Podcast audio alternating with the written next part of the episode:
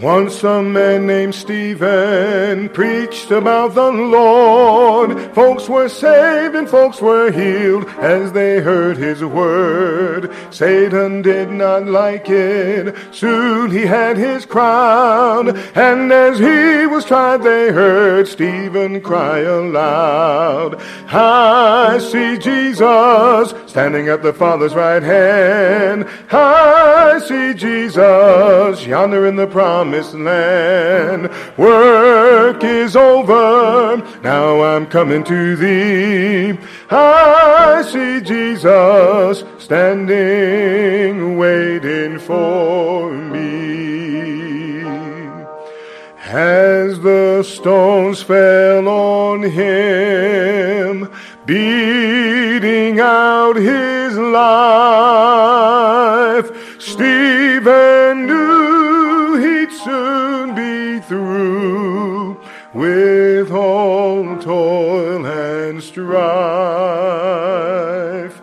So much like the Master, with a heart so true.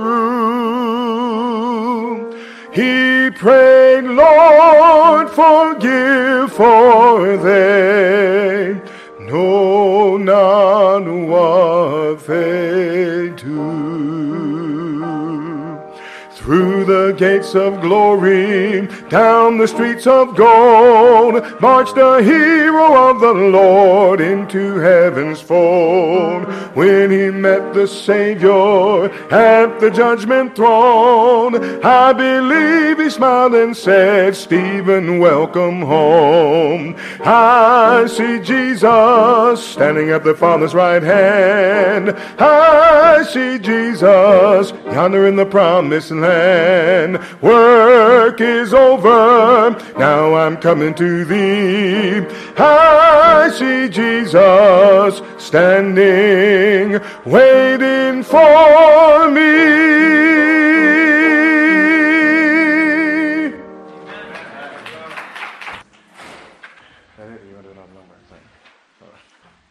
All right, turn in your Bibles to the Song of Solomon. Song of Solomon. That's a little book tucked away there in the Bible. We don't hear a lot of messages preached out of the Song of Solomon, and it's a tremendous book. It's Psalms, Proverbs, Ecclesiastes, and Song of Solomon. Song of Solomon. And as you turn there, turn to chapter 3. And we're going to begin reading in verse number 1 of Song of Solomon, chapter 3. And it's good to have all of you here. And every night we've had several visitors. And it's good to have visitors here, and, uh, and it's good to have the regular members of Souls Harbor Baptist Church. Good to have you here, and uh, it's been a blessing this week to be here to minister and to be a part of, what, of, of the services, and I've had a good time. And uh, looking forward to going home to uh, Beulah land tonight, and uh, that, that's Indiana. You know, that's uh, that's the blessed land you ever if you're ever coming through that way, be sure to stop in, and uh, we'll be glad to show you some good old Hoosier hospitality, and uh, we'll take care of you. And uh, if you're ever going through Michigan City, especially, uh, we're, we're right. Uh, if you're going up through 94, they're going into Michigan. You've got to pass by uh, within a mile or two of where we live. So make sure you stop in and say howdy. And if, if if we're there, we'll uh, do our best to accommodate you, do what we can. And I mean that. And our, our, church is not far from there. If you're ever on that over that way, stop in, and you'll find some of the most friendly people on earth right there in that area. And uh, all right, we're going to look at Song of Solomon, chapter three, and we're going to begin reading in verse number one. But let's pray first. Father, we thank you tonight for your word. Father, we pray that, Lord, as we bring this last message of these meetings, Lord, that, Lord, you would just lay it on our hearts. God, I pray, Lord, that you would really, Lord, just deal with us in a tremendous way about the subject at hand. And God, may we leave this place, Lord, uh, closer to you, God, than we ever have been before. Help us tonight. And God, I pray that as we end these meetings, Lord, that there'll be a continuation of your work, God, and that your word would continue to work in the hearts and lives of the folks Lord, that have been partakers of your word. And God, we just thank you for, thank you for this church and what it means uh, for this area, not only for this area, but what it means for missions and, and, uh, and the gospel, Lord, around the world. And we just appreciate it and we thank you for it. Now bless, Lord, and we give you all the glory in Jesus' name. Amen. Psalm, uh, I'm sorry, uh, Song of Solomon, chapter 3, and beginning in verse number 1. And the Bible says, By night on my bed I sought him whom my soul loveth. I sought him, but I found him not. I will rise now and go about the city and the streets and in the broad ways. I will seek him whom my soul loveth. I sought him, but I found him not. The watchmen that go about the city found me, to whom I said, Saw ye him whom my soul loveth? It was but a little that I passed from them, but I found him whom my soul loveth. I held him and would not let him go until I had brought him into my mother's house and into the chamber of her that conceived me. I charge you, O ye, o ye daughters of Jerusalem, by the roes and by the hinds of the field, that ye stir not up nor awake my love till he pleased. I'm going to talk tonight on this last message of, uh, in these meetings. I'm, I'm, going to speak tonight on somewhat of an unusual subject, I think. Again, normally we don't hear a lot of messages preached from the Song of Solomon, but it's a beautiful book, and you ought to read it and study it, and, and God will bless you for it. And I'm going to speak tonight on Him whom my soul loveth. Him whom my soul loveth. The word love is used some 62 times in, in this book of Song of Solomon. 62 times over and over, this word love is used. I think that, that it could uh, very properly be called the book of love because over and over and over, God emphasizes the fact of love. It's a beautiful story. Uh, it's, it's, it's an allegory uh, written about uh, uh, two people who, who are very much in love. But you see, it, it's not just about them. Uh, actually, it's about the love of Christ for his people and the love of his people for him. It's the book of love. In this passage, we see several times this phrase, him whom my soul loveth. And with that in mind, we see that the Lord Jesus Christ is spoken of as him whom my soul loveth. You see, each one of us should be able to say that the Lord Jesus Christ is, is that person that, that, that we love with our innermost being. I think tonight that, that, that, that it's really a shame that we don't love the Lord more than what we do. This, this, this passage uh, expresses tremendous love for the Savior. And again, I say, you know, each, each one of us ought to be able to honestly say that I love the Lord more than anything or anybody else in this world. You see, our love for the Lord Jesus Christ should not be shallow, should not just be some pretentious, uh, uh, artificial surface kind of love. But my friends, it should be a love that reaches down into the very depths of our soul. Our, our innermost being should cry out, you see, with love for the Savior. A fellow by the name of William Featherstone once penned these words. He said, My Jesus, I love thee. I know thou art mine. For thee all the follies of sin I resign. My gracious Redeemer, my Savior art thou. If ever I love thee, my Jesus, tis now. I want to ask you something tonight. Is the Lord Jesus Christ him whom your soul loveth? You know, I was reading the Bible and, and, and I found that there was a lawyer in the book of Matthew, in fact, Matthew chapter 22, that asked Jesus, what is the greatest commandment? In other words, what is the greatest law? Now, now, now that's kind of ironic. Here is a lawyer asking Jesus, what is the greatest law? And it's interesting what Jesus replied.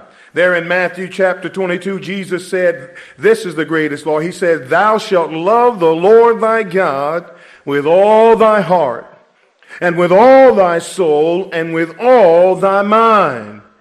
Hey, do you love the Lord like that tonight? Well, I think most of us in here would say, boy, I love the Lord. But listen, uh, do you love him in your soul? You see? With all thy soul, with all thy heart, and with all thy mind. Now listen, Jesus said, this is the first and greatest commandment. That's the greatest commandment. Now, if I were to ask you tonight, you know, what, what do you think is the greatest sin in all the Bible? Or somebody would raise their hand and say adultery. Somebody else would, would raise their hand and say murder. Somebody else would, would, would, raise their hand and say lying. But listen, uh, listen, friend, if Jesus said that the greatest commandment is to love the Lord with all of our heart and all of our soul and all of our mind, then obviously the greatest sin would be not to love the Lord that way. Huh? Do you ever think of not loving the Lord as being a sin? Listen, friends, if, if to love the Lord is the first and greatest commandment, then not to do so would obviously be the first and greatest sin. Huh? Do you love the Lord tonight, is what I'm asking. I'm not asking you, do you smoke cigarettes or drink beer? I'm asking you, do you love Jesus? I'm not asking you if you're an adulterer. I'm asking you, do you love Jesus? Uh, uh, uh, uh, listen, with your soul, is Jesus Christ him whom your soul loveth? Huh? Well, I don't imagine there's any greater way that we could close out these meetings more than for each of us to take an evaluation of our love for the Lord and see, uh, friends, if, if we're really loving the Lord like we ought to, because I believe tonight, if we love the Lord like we ought to, then that'll just take care of so many things, you see. So many things are just taken care of if we would just love the Lord like the Lord says we're supposed to love him. The writer says, He is he whom my soul loveth. So tonight I just want to talk a little bit about him whom my soul loveth. And, and, and it's my prayer tonight that all of us would leave here just loving the Lord more than we ever have before. First of all, I want to look at tonight the description of him whom my soul loveth. Let's look at the description of him. Look at uh, uh, chapter uh, 2 and beginning in verse number 1. And we see the description of him whom my soul loveth. Notice what it says in verse 1 I am the rose of Sharon and the lily of the valleys. As the lily among thorns, so is my love among the daughters. As the apple tree among the trees of the wood, so is my beloved among the sons. I sat down under his shadow with great delight, and his fruit was sweet to my taste. Listen, this passage gives us some, somewhat of a description of the Lord Jesus Christ. Listen, it talks about, first of all, his person, and it tells us that his person is unique. The Lord Jesus Christ is unique to anybody that ever lived on this earth, you see. And, and, and listen to me, he was unique in his birth. Amen? Amen? Nobody else was born like Jesus was born. You say, how was he born? He was born of a virgin. Amen? Now that's a unique birth. There's been millions and billions of people that have been born on this earth. My friend, but there's nobody that's ever been born like the Lord Jesus Christ. He had no earthly father, but he had an earthly mother. Amen. His father was God. And, and he was born of a virgin, the Bible says, and wrapped in swaddling clothes. He's unique. Unique in his birth, but not only that, he was unique in his life. Amen. He was sinless. Nobody else could ever claim a sinless life. The Bible says that Jesus was, was tempted in all points like as we are, yet without sin. Praise God. He's a sinless Savior and we ought to love Him. Amen. Boy, he never told one lie. He never thought one wicked thought. He never did one evil thing. He's the sinless Son of God. And we ought to love him with our souls tonight. He was unique in his birth. Listen, he was unique in his life, and he was certainly unique in his death. Amen. Nobody ever died like Jesus died. Huh? Hey, listen, they didn't take his life. Uh, uh, listen, he laid down his life. Uh, listen, for my sins and for your sins. Listen, that's the vicarious death of Jesus Christ. You say, what does that mean? That means he died on my behalf and on your behalf. Praise God. When they nailed him to that cross, listen to me, friend, he wasn't screaming and kicking and trying to get away and all of that. He willingly laid his life down on the cross. Jesus said, Greater love had no man than this, and that a man lay down his life for his friends. Boy, how often do you think about how Jesus laid down his life for you? Boy, wicked sinners like we are, filthy, hell deserving sinners, and yet this sinless Savior said, I'll lay down my life so that they could be saved. Oh, he died a, a, a very unique death, amen. He was unique in his birth and unique in his life and, and, and unique in his death. But listen, he was also unique in his resurrection. Praise God. he didn't stay dead. Amen. Or the songwriter said, Up from the grave he arose with a mighty triumph o'er his foes. He arose a victor from the dark domain. Now he lives forever with his saints to reign. He arose, amen. Praise God. He's a risen Savior. Huh? Or death couldn't keep him in the grave. The devil and, and, and, and, and, and, and, and none of his forces could keep him down, friends. He's a risen Savior. And it speaks of his uniqueness. And then he was he will be unique in his return. Praise God, he's coming back again. And Jesus said he's going to come with in clouds and great glory. Amen. And praise God, I'm looking forward to his return the uniqueness of his person. But, but, but not only that, as we look at the description of him whom my soul loveth, we not only see that his person is unique, but we see also that his countenance is unequaled. His countenance is unequal. Look again in Song of Solomon, chapter 5, and verse number 8. He says, I charge you, O daughters of Jerusalem, if ye find my beloved, that ye tell him that I'm sick of love. What is thy beloved more than another beloved? Praise God, he's a lot more. Amen. O thou fairest among women, what is thy beloved more than another beloved that thou didst so charge us?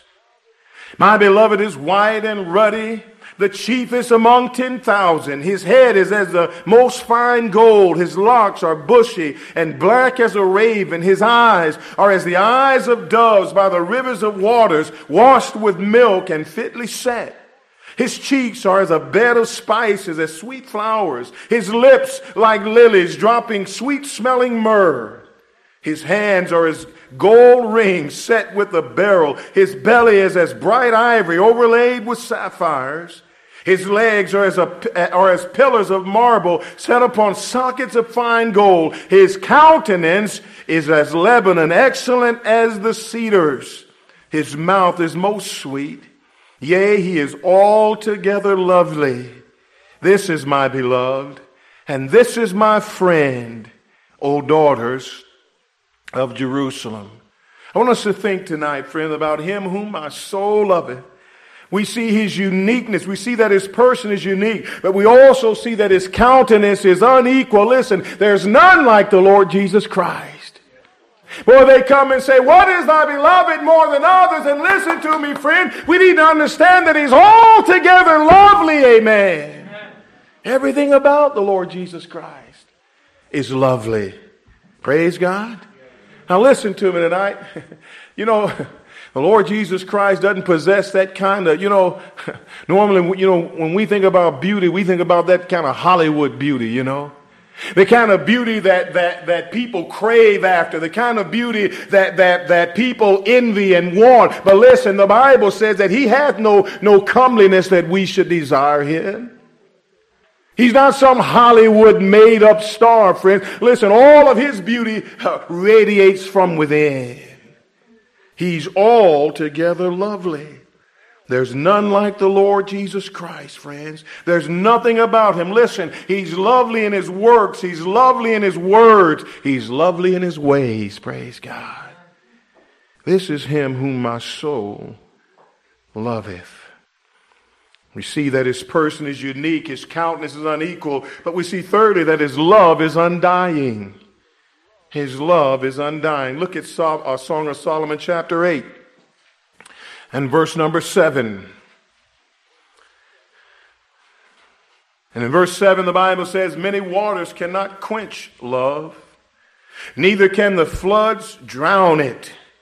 If a man would give all the substance of his house for love, it would utterly be content. What is that saying? Listen, God's love for us never ends. Boy, I'm glad tonight that the Lord doesn't just love us because of. He doesn't love us because we're good. He doesn't love us because we're this or that. Listen, friend, before we ever knew him, he loved us. In First John, he says, we love him because he first loved us. Think about that tonight. Or you're here and you're saved, and praise God, you, you know, you love Him now, but, but, but do you understand that the Lord loved you before you even knew that He existed? He loved you, friend, while you were in your sin. He loved you while you were in rebellion. He loved you while you scoffed him and ignored him. He loved you. And I'm telling you, friend, if you're here tonight and you're lost, the Lord loves you. And it never ends. I've seen a lot of people stop loving the Lord, but I've never seen the Lord stop loving anybody. Friend, He loves us unto the end. He says, Many waters can't quench it, you see. Nothing's going to stop his love for us. In Jeremiah chapter 31 and verse number 1, he emphasizes the fact of God's undying love for us. And boy, that ought to cause us to love him that much more. In Jeremiah 31 in verse number 1, the Bible says, At that time, at that same time, said the Lord, will I be the God of all the families of Israel, and they shall be my people. Thus said the Lord, the people which were left of the sword found grace in the wilderness, even Israel, when I went to cause him to rest. And look at verse 3 The Lord hath appeared of, old unto me, saying, Yea, I have loved thee with an everlasting love. Therefore, with loving kindness have I drawn thee. How far will God's love last? Forever. Forever over in Romans chapter 8. I was reading that passage. Tremendous passage on the undying love of the Lord for us. In Romans chapter 8, in verse number 35, it asks this question Who shall separate us from the love of Christ? Amen. Shall tribulation? You say, Oh, Brother McCoy, I'm going through so much trouble. But listen, God's not going to stop loving you because of the trouble that you go through or distress or persecution or famine or nakedness or peril or sword, as it is written, For thy sake we are killed all the day long, we're accounted as sheep for the slaughter. Now, now, now look at the answer in verse 37. Nay, in all these things we are more than conquerors through him that loved us. I am persuaded that neither death, nor life, nor angels, nor principalities, nor powers, nor things present, nor things to come, nor height, nor depth, nor any other creature shall be able to separate us from the love of God which is in Christ Jesus our Lord. He's not going to ever stop loving us. Huh? hey, we shouldn't stop loving Him, praise God. I'm saying tonight that the Lord Jesus Christ ought to be him whom your soul loveth. Can you say that tonight? We see the description of him whom my soul loveth. But secondly, we see the desire for him whom my soul loveth. Look at a Song of Solomon, chapter 3, and verse number 1. Let me find it again. I should have kept my finger in it. In Song of Solomon, chapter 3. Oh, we see the desire for him whom my soul loveth. In verse number one of chapter three, he says, By night on my bed I sought him whom my soul loveth. I sought him, but I found him not. You know what? Whatever it is that you love, you'll seek after. Amen? Or some men love money, you know, and boy, they, they, they, they will give their lives, boy, for, for, for just a little bit more of it. Someone asked a rich man once, you know, how much money is enough? And his reply was, just one more dollar. Just one more dollar. Why? Because he loved money, you see. Hey, when you love the world, friend, then you'll seek after it, you see. And boy, there's some Christians, man, it seems like they're never able to shake the love for the world. God says Demas, Demas has forsaken me, having loved this present world. I think there's a lot of Christians, boy, they just can't break that love, you see.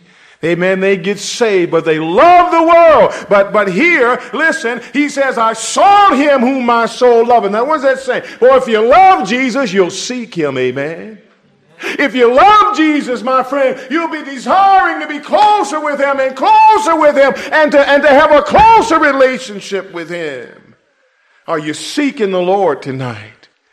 Or people seek all kinds of things, but I'm asking you, are you seeking the Lord? Is, is, is your heart's desire, or that you might know Him and that you might love Him and that you might be close to Him? Is that the desire of your heart tonight? It ought to be. It ought to be. I'm saying tonight, friends, if we love Him, we will seek him. Man, the writer said, By night I sought him, friends. Listen, we'll spend time in prayer. We'll spend time in the Word of God. We'll spend time when others are sleeping. Why? Seeking the Lord because our desire is that we might love him more and be closer to him. Are you seeking him tonight? Or the devil just gets our mind, our attention on all kinds of other things. Huh?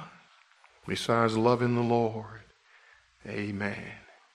Well, I, I uh, been going on and off this, this week. You know, I've been able to go home some, but you know, I'm looking forward to going home. You say, why? Well, I love my wife. I want to be near her. Amen. I love my children. I got four children. I know I don't look that old. But I, I love them and I want to be near them. See? When you think it's strange, if, you know, man, you say, Brother McCoy, two days from now, I'm still here, you know, man, don't you want to go home? Man, you having problems at home? What's wrong, you know? No, we think, man, it's natural. Man. Your guy's away from home, a person away from home, they want to get back to their family, their loved ones. Well, don't we think it's just as abnormal when Christians don't want to be close to the Lord? And we get backslidden, we stay away from the Lord. Our heart is cold. Man, there's no real love for the Lord. There's no real desire for the Lord. There's no real seeking for the Lord. Hey, Christian, are you seeking the Lord tonight? Huh? Or is it just a dry, cold relationship? Huh? Or if we love Him, we will seek Him. But there's a second thing. Friend, if he is really him whom our soul loveth, once we have found him, we won't let him go. Look at verse 4 in that third chapter of Song of Solomon. It says, It was but a little that I passed from them. And watch this. But I found him whom my soul loveth. Now watch this. I held him and would not let him go until I'd brought him into my mother's house and into the chamber of, of, of her that conceived me. Um, now, now, now, what were they saying? Man, I desired him whom my soul loveth, and I sought him, and it wasn't but a little while. Listen to me, Christian. I'll guarantee you something tonight. You get in earnest about seeking the Lord, you get in earnest about getting close to the Lord, it won't take you long. It doesn't take long to get back to the Lord. Why? Because He's never moved. It doesn't take long, but what it does take is an earnest desire, friends. Listen, a love for Him that will cause you to seek Him. And boy, once you seek Him, friends, you cleave to Him. Huh? You won't let him go, friends. You say, Oh, Lord, Lord, I'm so glad to be close to you, God. And you'll stay close to him, you see. We get away from the Lord when we stop loving him like we ought to. And we just kind of turn loose, you see. I'm saying tonight we should have a desire for the Lord. We should have a desire for Him whom our soul loveth. And if we do, we will seek Him and we will keep Him once we find Him. Oh, we look tonight at the description of Him whom my soul loveth. What is He? Man, He's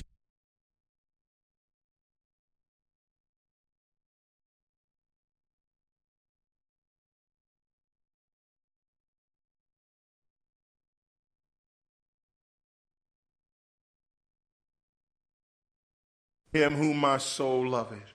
And you'll seek him, you see. But then I want to say lastly that we have a duty to him whom our soul loveth. We have a duty toward him. You say, what's that duty? Well, first of all, we, we have a duty toward him to stay pure. Huh? We have a duty toward him to stay pure. Look at uh, Song of Solomon, chapter 5, and verse number 2. We have a duty toward him whom our soul loveth, and our first duty is to stay pure. In Song of Solomon 5, and verse number 2, there the Bible says, I sleep, but my heart waketh. It is the voice of my beloved that knock is saying, Open to me, my sister. Now watch this, my love, my dove, my undefiled. Huh? For my head is filled with dew, and my locks with the drops of the night. undefiled. That word undefiled means pure, you see. And listen to me, that's what Christians ought to be. We ought to be undefiled, friends. We ought to be undefiled with the filth of this world. Amen? Huh?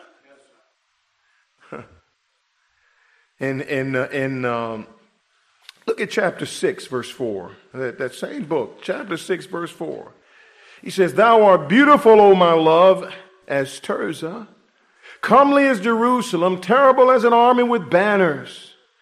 Turn away thine eyes from me, for they have overcome me. Thy hair is as a flock of goats that appear from Gilead. Thy teeth are as a flock of sheep that, that go up from the washing, uh, whereof every one beareth twins, and there is not one barren among them. As a piece of pomegranate are thy temples within thy locks.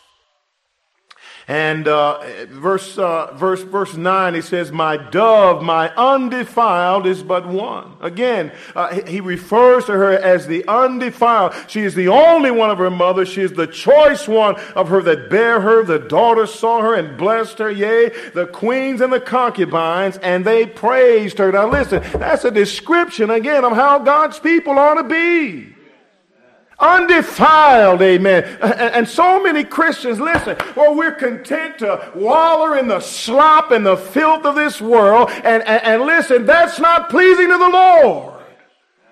We ought to be undefiled. We ought to live a pure life for the Lord Jesus Christ. Look over in, in 1 John chapter 3. 1 John chapter 3 and verse number 1. 1 John chapter 3 and verse number one. Notice what the Bible says there about this matter of purity. In 1 John chapter 3 and verse number 1, the Bible says, Beloved, I'm sorry, behold, what manner of love the Father hath bestowed upon us, that we should be called the sons of God. Therefore the world knoweth us not, because it knew him not.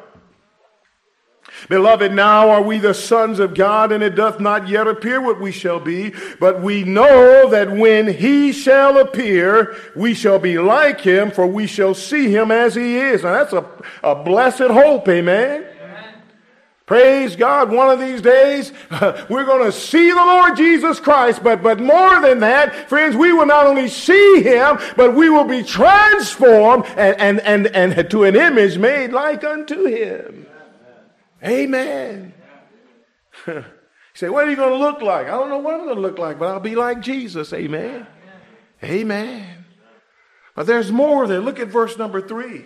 The Bible says, and every man that hath this hope in him purifieth himself even as he is pure. What is that saying? And you're looking forward to spending an eternity with the Lord?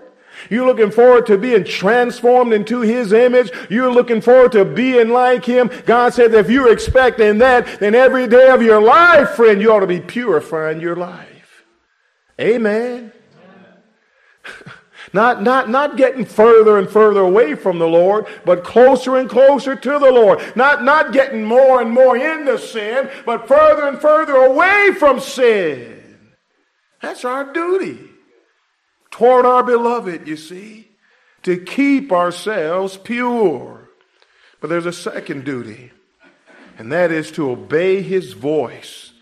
Look again in, in Song of Solomon, chapter 5. We have a duty toward him whom our soul loveth, and to, to keep a pure life, but also to have a life of obedience to him, to obey his voice.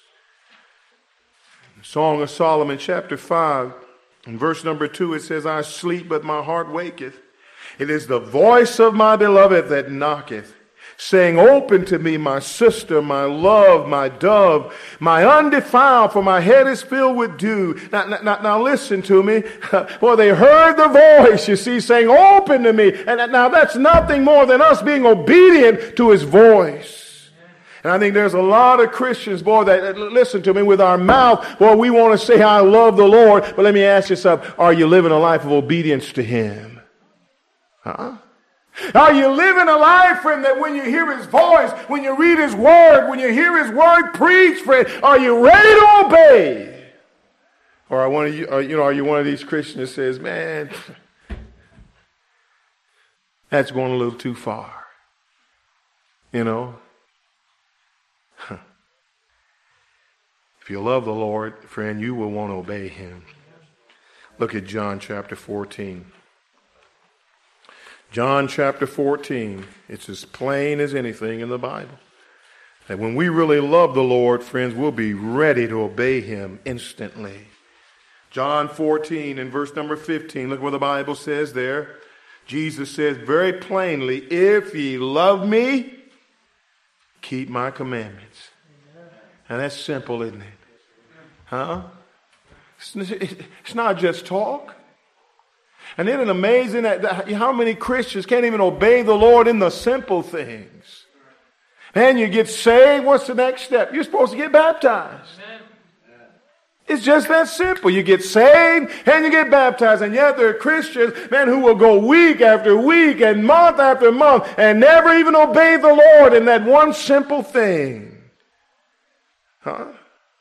They don't love the Lord. Not, not, not, not like the Bible says. We're supposed to love him. Man, God says, you know, man, we, you know, we're supposed to be at church. Sunday morning comes, man, here's a Christian. Well, they're here this Sunday. Next Sunday they stay home. Man, Sunday night, you know, they're, they're doing this and fooling around. Hey, the problem is you don't love the Lord like you ought to. Amen. It's plain and simple. Tithing, what is tithing? Man, is given to the one you love. Amen? And my, my uh, second oldest daughter is graduating here in a few weeks, and she asked me the other day, she said, Daddy, you, you know, buy, you know, I want you to buy me a dress for graduation. And, and what do you think I said? I ain't buying you no dress. I said, sure, why not? Now, why do you think I, I'd spend the money for that? Because I love her. Paid almost a hundred dollars for some stupid invitations. Isn't that something? Wow, amen. Now, to me, that's the dumbest thing in the world. Send out them invitations. They give you, you put, why is it two envelopes in the thing? And a piece of tissue. What's all that stuff for? Huh? Buy all that dumb stuff. I could care less about the invitations. I love my kid, you see. Mother's Day is coming up. Man, yeah. wow. Now, my wife's not my mother, but uh, you know what? I'll get her something for Mother's Day. Last week, man, I, I, I brother, I surprised her. I, I, came in. I mean, I stopped at the store and got a, a rose, and uh, had you know the little white stuff around it and, and a balloon that says, I love you. And I walked in the house and I had been gone and, I, and, and that morning and I gave it to her. and She said, Oh, a rose. And, and you, and, and, it's got the morning breath around it. You know, she was sleeping. It's supposed to be baby's breath. She said, morning's breath. Some of you all will get that.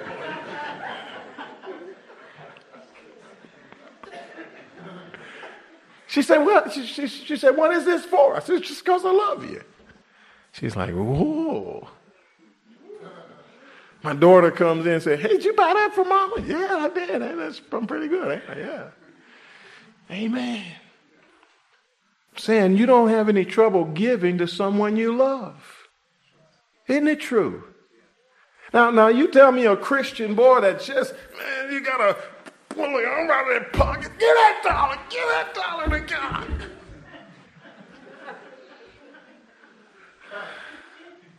Problem is you don't love the Lord like you ought to. Friends, when you love the Lord like you ought to, you want to give. You want to give more. And it, and it burdens you and hurts you that you can't give more. You want to give more. No one has to twist your arm. And you want to obey the Lord. I preach about soul winning, all those things. It doesn't matter. When you love the Lord, friends, when you find out that there's something that He wants you to do, then you are eager to do it because you love the Lord, you see. Not for the praise of man and not to be recognized, but, but because you love the Lord. I ask you tonight, how much do you love the Lord? How much do you love Him? It's not hard to pray when you love Him, amen? Huh? Look at verse 23 of that 14th chapter, John. And Jesus answered and said unto him, If a man love me, he will keep my words, and my Father will love him, and we will come unto him and make our abode with him. Verse 24 He that loveth me not keepeth not my sayings. And the word which ye hear is not mine, but the Father's which sent me. You see, well, we can run around and holler all we want about how much we love the Lord. But the proof of it, friends, is in whether or not we obey Him. See? It's in whether or not we will obey Him. Look at 1 John again. 1 John chapter 5 and verse number 1. 1 John chapter 5 and verse number 1. Look what the Bible says there in 1 John chapter 5 and verse number 1. And the Bible says, Whosoever believeth that Jesus is, is the Christ is born of God. And everyone that loveth him that begot, loveth also him that is begotten of him. Now, what does he saying? And if, if, you believe, if you believe on the Lord Jesus Christ, you will be saved. And listen, not only will you love him that saved you, but you'll love the other people that he saved. Amen? Amen. And look what he says in verse 2 and 3. By this we know that we love the children of God when we love God and keep his commandments. Are you living that way? Not just talking about the love of God, but living out the love of God. See? Look at verse 3 For this is the love of God. And notice it's not just talk, that we keep his commandments. And you know what? His commandments are not grievous. Huh? Well, here's a person that says, Oh, Brother McCoy, you don't understand. It's so hard to live for God. Yeah, it's hard when you don't love Him. Amen. Amen. I imagine it'd be hard for a wife to wash and clean and cook and do all the things that, that a wife would do and do and take care of her husband and children if she didn't love them. But I imagine if she loved them, it'd be a blessing. Amen. Huh? You think that, that mama with that newborn baby, and boy, that baby, you know, they always cry at 4 o'clock in the morning, 3 o'clock in the morning. Amen? I used to always tell my wife when the baby started crying, you better get your baby like the Bible says. I'm just kidding. I am, I am kidding. I, I, I, am a lighter sleeper than my wife. I think I was up, I, I won't say more times, but I was up a whole lot of times with the baby. So I, but, uh, I don't think that that mother's laboring over that baby and changing those dirty diapers. You know, back when we started having kids, Pampers was just invented. I'm serious. Pampers is a relatively new invention, man. You know, you had to take diapers and wash them out, you know. Amen. some, some people looking at me like, what? Yeah, you know, that was back in 1852, man. No, Pampers was pretty new deal then. You know, you wipe them out. But I don't think that mother said, uh, I can't stand this baby. And all. No, just, she didn't even think about it. Because she loves a baby, you see. And why do we think it's so hard to live for God? Oh, you can't do this and you can't do that. Yeah, anything that the Bible says that, that you can't do is for your good. You can't show me one thing in the Bible that God says don't do, that if you did it, that it would benefit you. Amen. Amen. Huh? All right, you can't be a drunk. You're not supposed to be a drunk. You're not supposed to do uh, things that hurt you. Well, what's so what's so hard about that? It's hard, friends, when you don't love the Lord and you're aching to do those things. That's when it's hard. But when you give up your heart and give up your life to the one whom you love, hey, it's a joy to live for the, uh, uh, for the Lord. It's a joy, friends. It's not some hard thing. Amen. Amen. Nothing hard about not watching X-rated movies. What's so hard about that? Huh? It's not so hard uh, uh, uh, uh, drinking beer and booze and then going home and beating my wife. What's so hard about that? It's a blessing to live for God. Amen? Amen. Praise God. I can go home tonight and, and look my wife in the face and, and know that I ain't been cheating on my wife and all this kind of stuff. What's so hard about that? It's a joy. It's a blessing, I'm saying. When you love the Lord, it's a blessing. Do you understand that tonight? And we, you we believe this the lie of the devil, man. Oh, it's so hard, you know, and the preacher says this. And that. yeah, because, listen, Boy, when you love the Lord, listen, when you love the Lord, you won't be looking for loopholes. Huh? You won't be looking for what you can get away with. You'll be looking at, man, how can I serve the Lord better? How can I be more pleasing in His sight? Yeah, it's right there. For this is the love of God that we keep his commandments, and his commandments are not grievous unless you're a rebel. Amen. You know, listen to me. It's not hard for a teenager to obey their parents when they love them. If they got this old rotten worldly attitude of the world and everything their mom or dad says, they just hate, don't they? Huh? Amen. Same way with us and the Lord. In Proverbs, he says, My son, give me thy heart. And you know what? Some of us just need to give the Lord our heart. Stop bucking, stop fighting, and stop, uh, you know, give God your heart, friend. Give him your heart. And boy, that, it'll just take care of so many things is the Lord Jesus Christ, him whom your soul loveth. If it is, you ought to stay pure. And you ought to live a separated life. You ought to obey his voice. Whatever it is he would tell you to do, friends, you ought to be ready and willing to obey. And then finally, our duty toward him whom our soul loveth, friend, should be to hasten his return. Look again at that passage in Song of Solomon.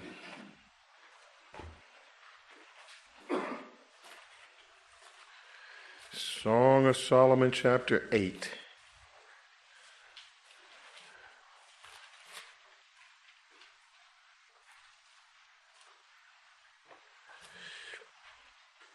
And verse number 14.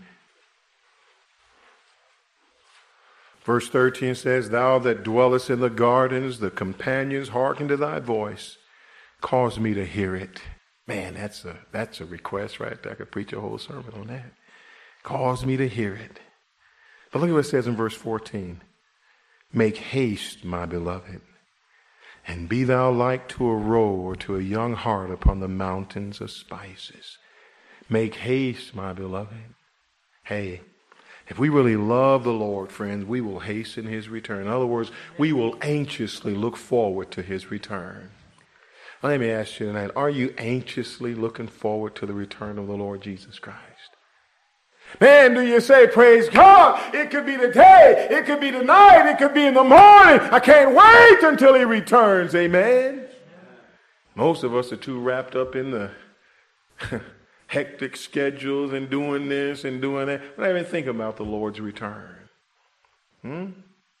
But we ought to be. In, in, in 2 Timothy chapter 4, look at that, and, and then I'll be through. 2 Timothy chapter 4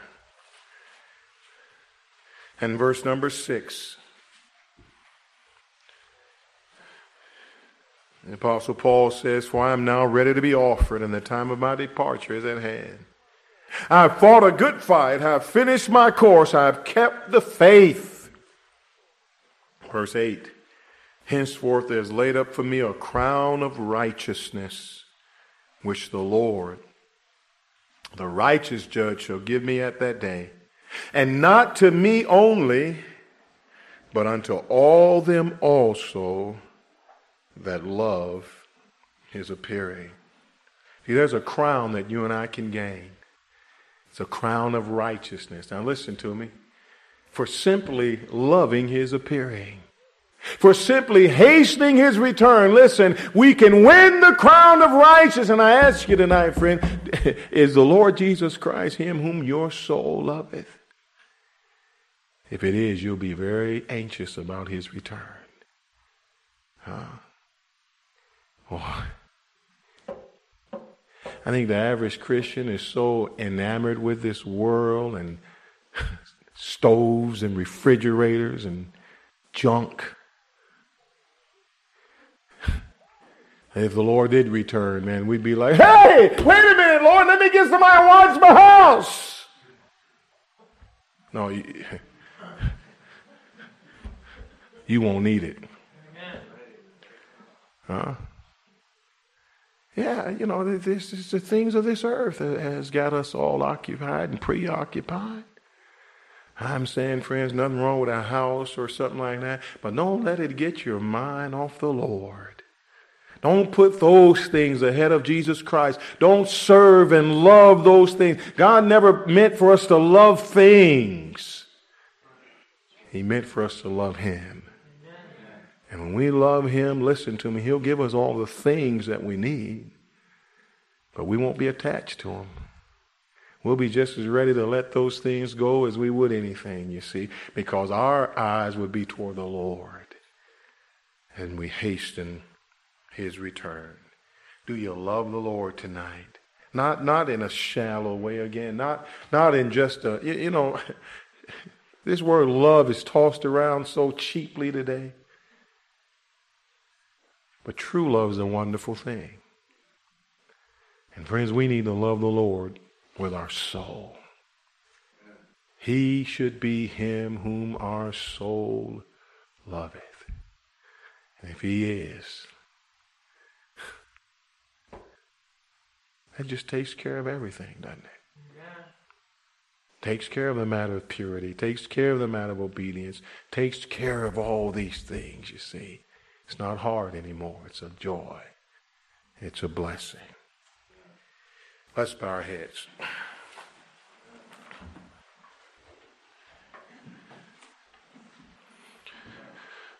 I think one aspect of revival that's overlooked so often is, man, that we just start loving the Lord again like we ought to.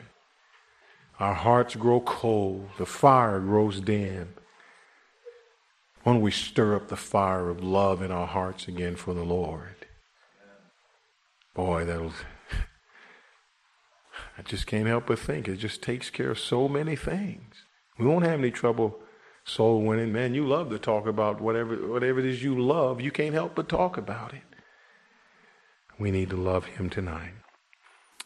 I wonder how many here tonight say, "Boy, God, God spoke to my heart on that issue right there." Would you just lift your hand quickly? Just, just lift your hand. God spoke to my heart about this matter of loving the Lord. Amen. You can put it down. I wonder if you're here tonight, friends, if you're not saved, I mentioned it earlier, but, but listen, the Lord loves you so much. God loves you so much that he sent his son Jesus to die on the cross for you so that you could be saved. And If you're here tonight and you're not saved, it's impossible for you to love the Lord like the Bible talks about. You must be saved first. And what you need tonight is to get saved. You need to trust Jesus Christ. I wonder who's here tonight. And you say, Brother McCoy, that's me. If I were to die tonight, I'm not 100% sure I'd go to heaven. I'd like to be, but I can't honestly say I'm saved. Pray for me. Would you just lift your hand up quickly? Just lift it up. I'll pray for you. Who's like that here tonight? Just, just lift your hand and put it down. All right, God bless you. God bless you. Who else? Just, just, just lift your hand, put it down. You say, I'll be honest with you. I, I, I'm, I'm not going to sit here and say I'm saved because I, I, I don't really know that I am. I'd like to be. Pray for me. Who else? If you didn't raise your hand, would you just quickly raise it? All right, I see it way in the back. That's good. Okay, you can put it down. Who else? Who else? I'm going to pray in just a minute. You say, include me in on that prayer, Brother McCoy. Quickly now. Quickly. Heads are bowed, eyes are closed. Father, thank you for these hands that were raised of Christians that the Lord who said you dealt with him, You spoke to him about this matter of love. I knew you would, Lord. I, there's no way that, that, that you could not speak to our hearts about this matter of loving you more and loving you like we ought to. And I pray, God, that our hearts would be warmed and God, that, oh, Father, we just love you, Lord, in a tremendous way, God, and love you supremely, Lord, and, and just return a portion of the love that you love us with, Lord. And Father, I pray, Lord, for the few hands that were raised of people that are not saved. Oh, God, I pray that they will know your love tonight. I pray that they would know Jesus. And to know Jesus is to know your love. And I pray they'd get saved tonight, Lord. Please work in their hearts. And Lord, let us see them saved.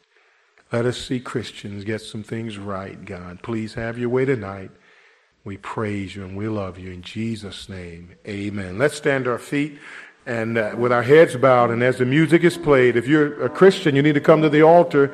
You just come ahead and do some business with God. But listen, if you're here tonight, friend, and you need to be saved, you need to do something. You say, what's that? You need to have enough faith to step out of your seat where you are and meet the pastor right down front. And, and by coming, what you would be saying is, I want to be saved. I know I need Jesus Christ. And if you're a lady, he'll have a lady take you to the side and talk to you. If you're a man, he'll have a man take you to the side and talk to you.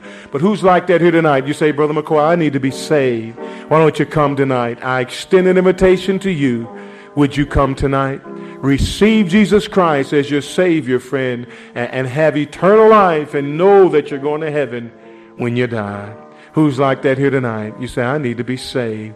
Would you come down and just meet Pastor? Let him know it down here. Here he is down here. He'll meet you down here. You say, I need to get saved. I need to know Jesus Christ. Would you come tonight? Would you let God have his way? Give God a chance, friend, to work in your life. Would you do that tonight? Would you do that? You say, Oh, I need Jesus. Well, you can have Jesus, but you've got to come to Jesus. He's not going to make you get saved. He's not going to do anything against your will, friend, but He'll work with you.